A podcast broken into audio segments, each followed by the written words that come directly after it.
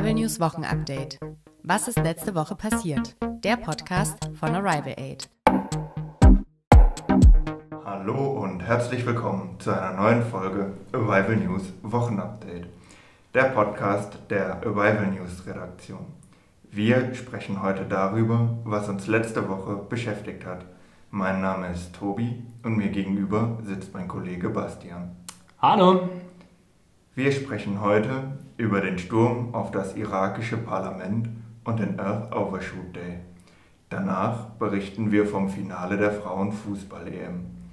Als letztes geht es um Züge, die CO2 aus der Luft filtern können. Irakisches Parlament von Demonstranten gestürmt. Am Samstag, den 30. Juli, stürmten Demonstranten das irakische Parlament in Bagdad. Die Sicherheitskräfte setzten Wasserwerfer und Tränengas ein. Trotzdem gelangten die Demonstranten in das Gebäude. Dort haben sie einen Sitzstreik angekündigt.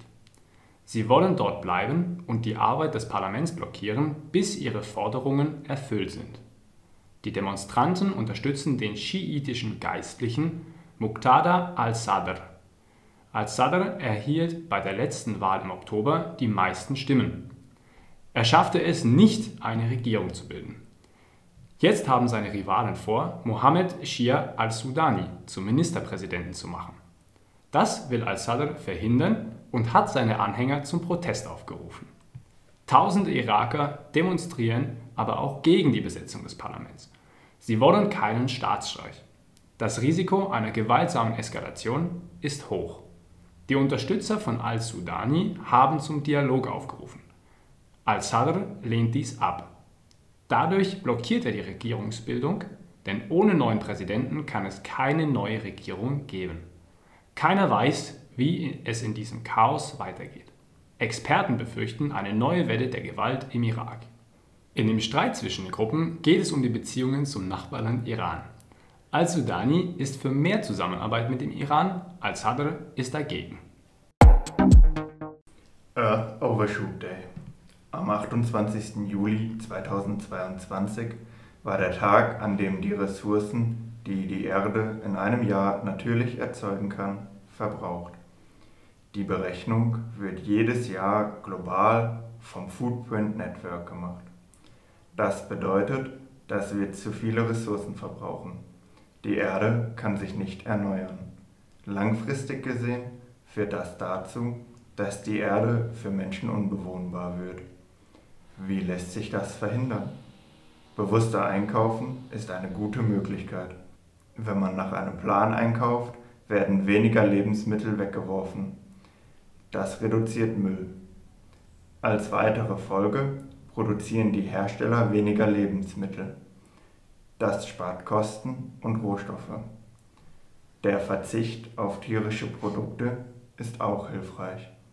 Die Produktion von Fleisch und Fisch ist sehr aufwendig. Es wird viel Wasser und Nahrung verbraucht. Die Abfälle verschmutzen die Umwelt zusätzlich. Schon der Verzicht an wenigen Tagen kann helfen.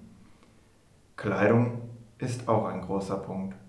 Jeder Deutsche kauft im Durchschnitt 60 Kleidungsstücke pro Jahr. Wenn dies auf 48 Stück gesenkt werden kann, spart allein das schon 12 Millionen Tonnen CO2. Das ist sechsmal mehr, als der Flugverkehr in Deutschland erzeugt. Es gibt also einige Möglichkeiten, der Erde die Regeneration zu erleichtern. Die deutschen Frauen verpassen knapp den EM-Titel.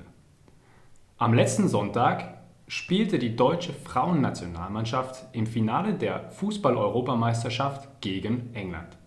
Das Spiel fand im Wembley-Stadion in London statt. Über 87.000 Zuschauer waren im Stadion und sorgten für eine gute Stimmung. Es war ein ausgeglichenes und spannendes Spiel. Beide Mannschaften spielten auf einem hohen Niveau. Nach 45 Minuten Spielzeit stand es noch 0 zu 0. Erst in der zweiten Halbzeit konnten sowohl England als auch Deutschland jeweils ein Tor erzielen. Für Deutschland traf die Spielerin Lina Magul. Für Aufreger sorgte ein Handspiel der Engländer, für das die Deutschen aber keinen Elfmeter bekamen. Erst in der Verlängerung konnten die Engländerinnen das Spiel dann für sich entscheiden. Am Ende stand es 2 zu 1 für England. Die deutschen Spielerinnen waren zunächst enttäuscht über den zweiten Platz. Aber sie sagen auch, dass die Engländerinnen gut gespielt haben. Die deutsche Trainerin Martina Voss-Tecklenburg ist trotzdem stolz auf ihre Mannschaft.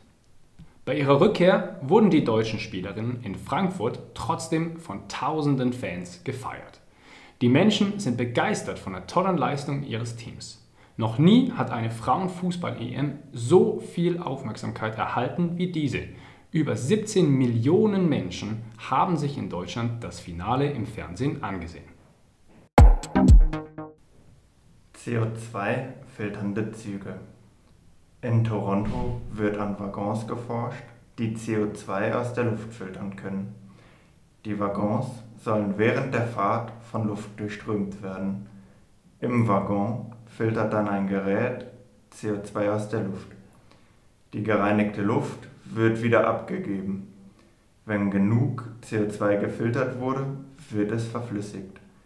Dieses Flüssiggas lässt sich wieder als Rohstoff nutzen. Bis 2030 können bereits 0,45 Gigatonnen, also 450 Millionen Tonnen, jährlich gefiltert werden. Das Potenzial steigt mit dem technischen Fortschritt stark an. Die ersten Züge sollen bereits im nächsten Jahr gebaut werden. Die Waggons lassen sich an normale Züge ankoppeln.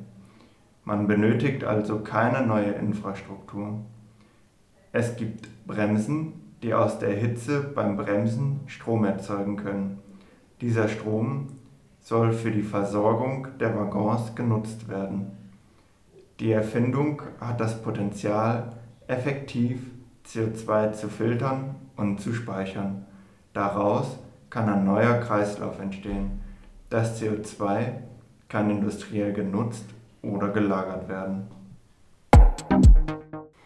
Damit endet unser Nachrichtenpodcast in einfacher Sprache für heute. Wenn du dich für die Arrival Aid Programme interessierst, folge gerne unserer Instagram-Seite arrivalaid-gug. Wir wünschen euch ein schönes Wochenende und freuen uns, wenn ihr uns auch in zwei Wochen wieder zuhört. Tschüss! Tschüss! Arrival News Wochenupdate. Was ist letzte Woche passiert? Der Podcast von Arrival Aid.